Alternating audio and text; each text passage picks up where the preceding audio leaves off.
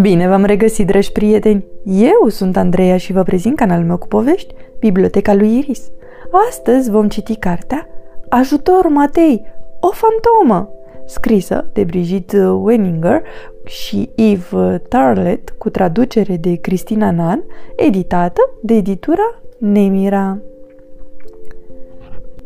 Într-o seară, mama și tata iepure voiau să iasă în oraș. Matei, frații și surorile lui trebuiau să rămână singuri acasă. Fratele cel mare, Dan, urma să aibă grijă de ei. O să puteți să vă duceți singuri la culcare?" a întrebat mama îngrijorată. Da, mamă. Țineți minte, să nu primiți pe nimeni în casă. Da, mamă. Sunteți sigur că nu o să vă fie frică? Da, mamă. Ne-ai mai întrebat asta de câteva ori, a zis Matei. Totul o să fie bine. Matei are dreptate, a intervenit tatăl iepure. Dani e destul de mare acum să aibă grijă de casă. Este un băiat foarte responsabil. Ura! În sfârșit suntem singuri!" a strigat Matei. Veseli, copiii au jucat toate jocurile pe care le știau. Aruncă iepurașul, război cu perne, loteria de frunze, au savurat toate gustările pregătite de mama și au băut tot sucul de zmeur. Ce distractiv este să rămâi singur acasă, a exclamat Matei. Într-un târziu, surioara Irina a dormit pe podea. Ana și Luca își masau urechile. Credeți că e timpul să mergem la culcare?" I-a întrebat Dan, fratele lor mai mare. Cred că da, a spus Matei căscând. Frații iepurași s-au spălat pe dinți și s-au băgat sub pături. Noapte bună, Dan! Noapte bună, Luca! Noapte bună, Ana! Noapte bună, Irina! Noapte bună, Matei! I-au urat și ei. În curând s-a făcut liniște. Ajutor! O fantomă! Ana s-a ridicat din pat cu fața albă ca varul. Ce? Unde? Toți copiii erau treji de binele. Oh, oh, uite, acolo, a trecut pe la geam, a răspuns Ana.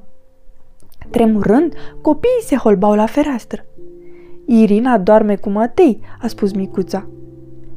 Inimioara lui Matei bătea cu putere. S-au îngrămădit cu toții în patul lui Luca. Stăteau îmbrățișați în întuneric, auzind bocănii și trosnind de la fereastră, scârți, cioc, poc la ușă. Fantoma e acolo, afară, a șoptit Ana. Poate e doar vântul, a spus Dan. N-ai vrea să te duci să vezi? l-a întrebat Luca, dar Dan a clătinat din cap. O să stăm așa, înspăimântați toată noaptea? a spus Matei. Dar ce altceva să facem? l-a întrebat Luca. Matei s-a gândit bine. Dintr-o dată i-a venit o idee. Știu, putem să speriem fantoma. Ai nebunit de tot? au strigat ceilalți. Fantoma te va sfâșia bucată cu bucată. Nu poți să ieși din casă. Cine a zis că o să ies? a întrebat Matei. Important e că fantoma să nu intre aici. Apoi le-am împărtășit planul lui. Curajosul Matei a coborât primul din pat și a fugit repede să aprindă lumină. Apoi toți iepurașii s-au apucat de lucru. Au luat mătura din colț și un cerceaf de pe pat. Au făcut o minge dintr-o pernă.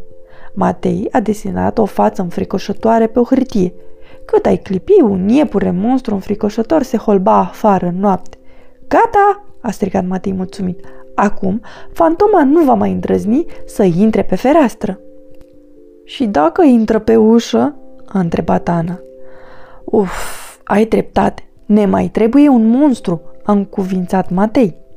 În cele din urmă, totul era gata. Ușa și fereastra erau bine păzite. Obosiți, copiii s-au suit la loc, în pat. Somn ușor, le-a urat Matei încet. Să sperăm că așa va fi, murmură Dan.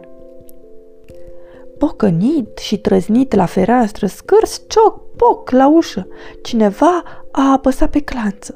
Matei s-a ridicat în capul oaselor în pat, cu inima bătându-i cu putere. Ușa s-a deschis cu un scomot discret. Ajutor, o fantomă! Monstrul care păzea ușa s-a prăbușit pe podea. ce e asta?" a țipat cineva. Era tata. Lumina s-a aprins. Mamă, tată, v-ați întors! Au strigat copiii. Era o fantomă afară, dar Matei a avut o idee grozavă să o speriem cu un iepure monstru. Isteți foc, a exclamat mama. Copii, voi chiar știți să vă purtați singuri de grijă, i-a lăudat și tata. Irina doarme cu mama, a implorat micuța. Sigur, draga mea, o să rămân cu voi în cameră noaptea asta. Nu știu ce să zic, a intervenit tata uitându-se pe fereastră. Și cu mine cum rămâne? Dacă fantoma încă mai dă târcoale casei și dacă intră pe fereastra mea? Matei a fugit spre el, luându-l de mână. Vină, tată, mai am o idee grozavă. În noaptea asta puteți dormi amândoi la noi în cameră. Sfârșit! Pe curând, dragii mei! Som og sjor.